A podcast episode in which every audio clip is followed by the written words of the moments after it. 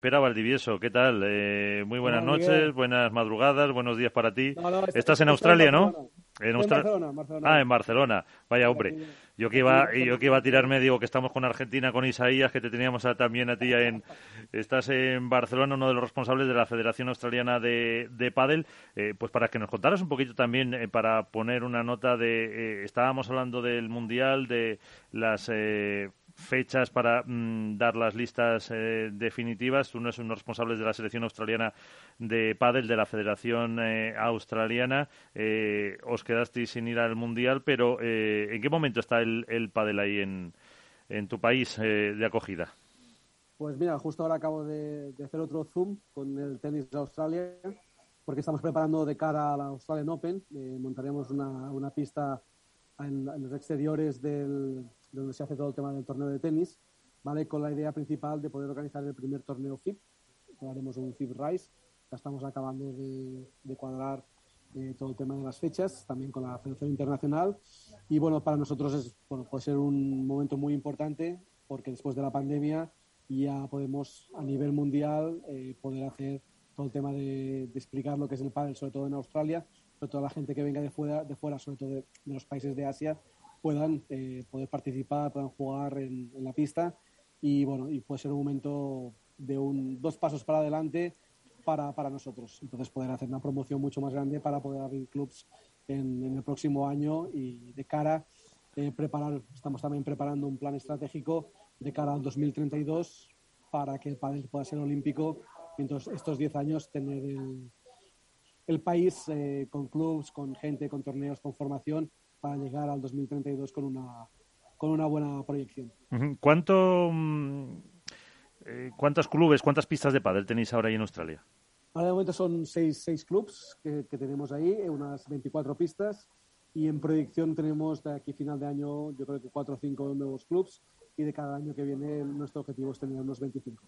Un poco la progresión que tenemos exponencialmente ir creciendo y lo que pasa que, bueno, como estamos eh, en las antípodas, eh, cuesta que la gente, bueno, conozca sobre todo lo que es el, el pádel, hacer la promoción, tema también de permisos es bastante complicado, certificados, bueno, es un poco más, más dificultoso toda la tarea, pero bueno, después de, del tiempo que, que, estamos peleando, creo que ahora eh, en los próximos años llegará nuestro momento y poder poner a Australia bueno, en una buena posición dentro del, del mundo del pádel. Y os quedasteis eh, en las eliminatorias para el Mundial. Estuvisteis ahí luchando en Egipto, ¿fue?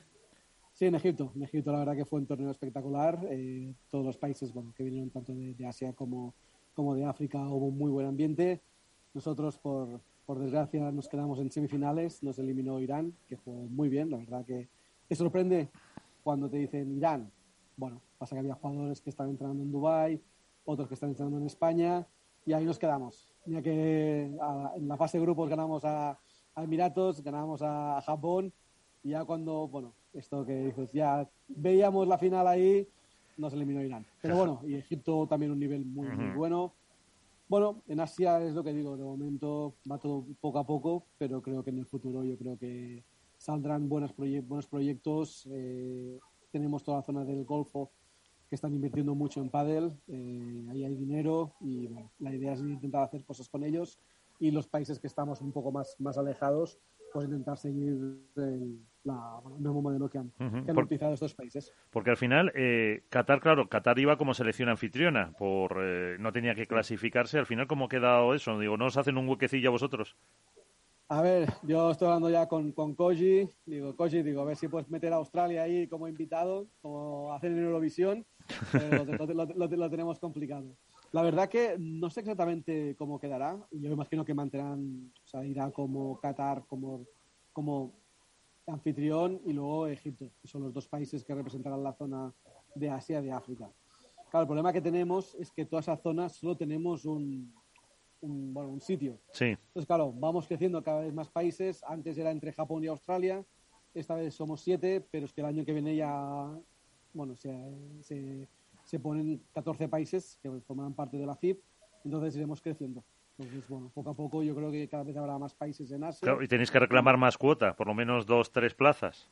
Ahí estamos. Yo creo que hay otra plaza que es la que tiene Estados Unidos y Canadá, que ahí tenemos que apretar a ver que, bueno, al menos hacer un playoff conjunto y supongo que irá pues, a medida que también vayamos, bueno, los países que se clasifiquen tengan mejores posiciones en, los, en el Mundial o la Asian Cup, pues intentar conseguir más, más espacio o otra propuesta que nosotros hicimos desde Australia es que se pueda hacer una, una ampliación de países en el Mundial. En vez de 16, puedan 24. Y, la última por mi parte, eh, en Australia los aficionados los que juegan al pádel, bueno, les va gustando evidentemente el deporte, se van aficionando, pero siguen lo que es un poco la competición profesional. Eh, Lena, Isaías en el diario Lea, Contrapared, Alberto Botenás, Padelazo, Padel Spain, etcétera, o todavía hay eh, mucho desconocimiento.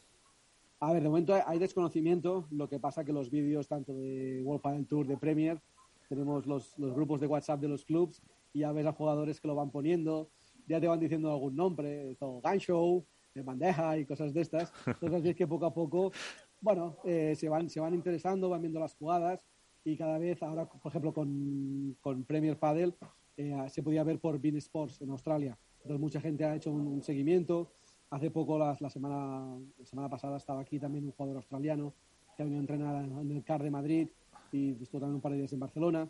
Bueno, la idea que yo sobre todo tengo es que bueno, eh, se vaya conociendo el pádel y luego los jugadores que tenemos de más nivel, que tampoco, bueno, son jugadores de tenis reconvertidos a pádel aún, que vayan viendo lo que, lo que se mueve aquí en España y poder, bueno, que vayan mejorando y, cada vez eh, haya más, más seguimiento. Hola Pérez, soy Iván de Contrapared. Buenas, ¿qué tal? ¿Cómo estás? Iván. ¿Cómo estás? Yo quería preguntarte, vamos, obviamente para un país tan grande pero que está creciendo el pádel, 24 pistas obviamente que es poco, ¿no? Pero yo quería preguntarte en el aspecto de formación, ¿no? ¿Qué, qué, se está haciendo por parte de la Federación Australiana para formar a gente allí, para tener monitores? Eh, ¿Tenéis pensado la importación, entre comillas, de gente de, de España para allá? Y otra pregunta, la segunda pregunta es si tú vas a estar en Dubái en el Mundial, eh, ¿sabes si va a haber algún tipo de reunión de la FIP para ya a lo mejor designar el siguiente Mundial o para lo que tú dices, ampliar los países a 24? te comento, a ver, nosotros ahora desde el año pasado, bueno, principios de enero, febrero, eh, la Federación de Padel se incorporó a la Federación de Tenis. Entonces, durante este año estamos haciendo toda la parte legal porque el objetivo que tenemos es que el pádel sea reconocido como deporte en Australia.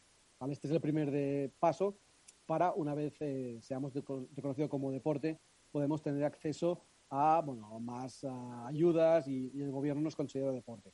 A partir de ahí, con Tenis Australia, estamos trabajando en un programa de formación. ¿vale? Ellos, bueno, a través del tenis ya tienen una estructura hecha, entonces lo que nosotros queremos hacer es incorporar el pádel como formación y que ellos mismos hagan el tema de formación de, de profesores de pádel y paralelamente estamos trabajando para que gente de España pueda venir aquí, esto a través de, mi empresa. Y luego en la, asociación que tenemos de Asia Pacific, el pasado septiembre se hizo un primer curso de formación, ¿vale? que esto está liderando tanto Gio de Tailandia y Asier de Japón, ¿vale? para hacer los primeros cursos de formación para la zona de Asia, de, Asia Pacific.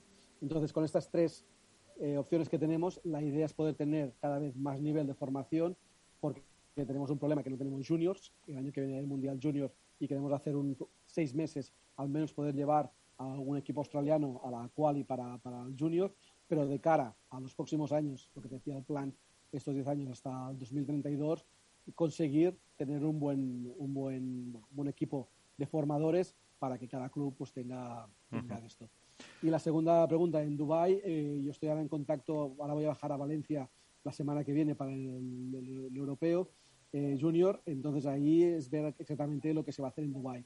De momento, que yo sepa, no hay programada ninguna reunión y el tema de las, de las sedes es una cosa que, que hemos hecho una, propuesta también y yo creo que sería importante eh, poder tener las sedes con antelación. Por ejemplo, en nuestro caso, estamos trabajando con Koji y con la zona de Asia Pacific para ya tener a final de año designar la, sede de la, de la Asian Cup. Entonces, eh, cada país que lo pueda organizar tenga suficientemente tiempo para buscar sponsors, ayudas, todo esto, y los equipos se puedan preparar, eh, comprar los billetes de avión con antelación para, para reducir los costes. Alberto. ¿Qué tal, Pere? ¿Cómo estás? Muy eh, nos, nos, hablabas de un proyecto eh, a 10 años vista, con 2032 como fecha, y muchas veces insistimos en la necesidad de que el padre profesional empiece a nutrirse de nuevas nacionalidades, de nuevos jugadores, para un poco darle narrativa a la historia y, al final que, bueno, que se enriquezca, que capitalice en diferentes países y que detrás de todo esto pueda o no aspirar a ser olímpico. ¿Tenéis alguna proyección eh, pautada para saber cuándo habrá jugadores australianos? Entiendo que todavía reconvertidos al tenis, pero también de esos que tienen ahora 14, 15 años que puedan empezar a competir los circuitos profesionales, World Padel Tour, Premier Padel, APT, etcétera. A ver, nosotros la, idea que estamos trabajando es primeramente, este año hemos creado el Australian Padel Tour, ¿vale? que es el primer circuito que hemos hecho a nivel eh, nacional para que la gente empiece a competir. El segundo paso que tenemos es de cara a los próximos dos o tres años crear diferentes torneos en la zona de, Asia Pacific y yo creo que a partir de, un quinto o sexto año de los jugadores que están empezando ahora puedan empezar a competir a nivel, eh, como decías tú, World Padel Tour, Premier y estos torneos. A ver, principalmente el problema que tenemos por ejemplo, ahora que vino aquí a, jugar aquí en España, es el número uno de Australia. Entonces fue a entrenar con Juanjo ahí en Madrid. Dice, a ver, no lo hace mal, pero claro, no puedes competir el nivel que tenía Australia, Italia, que aún están, como digo yo, cuatro o cinco pasos por delante. Yo creo que primero, y este es un poco el objetivo que trabajamos en Asia Pacific, es poder competir entre nosotros. Yo creo que Japón, Tailandia, los Emiratos, bueno, puedan competir, que más o menos creo que el nivel puede ser parejo. Y a partir de ahí yo creo que puede salir pues como ahora, por ejemplo, hay Mohamed eh, de Qatar, eh, Tommy y León de Japón que están compitiendo, intentar ir a jugar algún torneo, al menos empezar la competición y ojalá, ojalá dentro de poco pues, tengamos algún jugador, sobre todo de esta zona. Y bueno, para mí Australia sería, sería espectacular que pudiera competir en, en para el Tour, aunque sea una previa. yo, yo quería hacer una pregunta. ¿Qué tal? Muy buenas. Eh, eh, mira, has comentado que la, Federación Australiana está incluida dentro de la de tenis, la de pádel, está incluida dentro de la de tenis, y hace, hace unos meses, en, la Asamblea de la Federación Internacional de Pádel, el, presidente Luigi Carraro eh, dio lectura a una declaración institucional que hablaba precisamente de esa sinergia eh, entre pádel y tenis, y en ella venía a reivindicar un poco la independencia de pádel y rechazaba cualquier posible injerencia al respecto. En torno a ello se ha suscitado una cierta polémica porque ha habido algunas federaciones como la española que ha ido más allá y se ha pronunciado directamente rechazando eh, pues esa especie de tutela que sospechan que pueda ocurrir. Yo no sé, eh, en la Federación Australiana, ¿cómo percibís esto?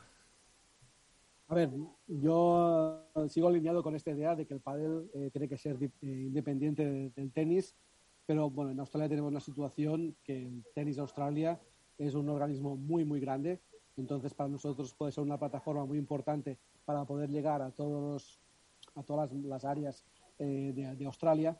Entonces, nosotros el acuerdo o cuando empezamos todo el proyecto, la idea es, estamos incorporados dentro del Tenis Australia, pero se creará una entidad independiente. O sea, Padel, Padel Australia será una entidad, será un deporte independiente, pero estará dentro de la tutela un poco del tenis. Porque ¿qué están haciendo ahora el tenis? Todos los deportes que van de raqueta los quieren unificar en una, misma estructura. Entonces somos el paddle, el beach tennis, el hop tennis y dentro de poco será el pickleball. todo estará dentro de la, la, misma estructura.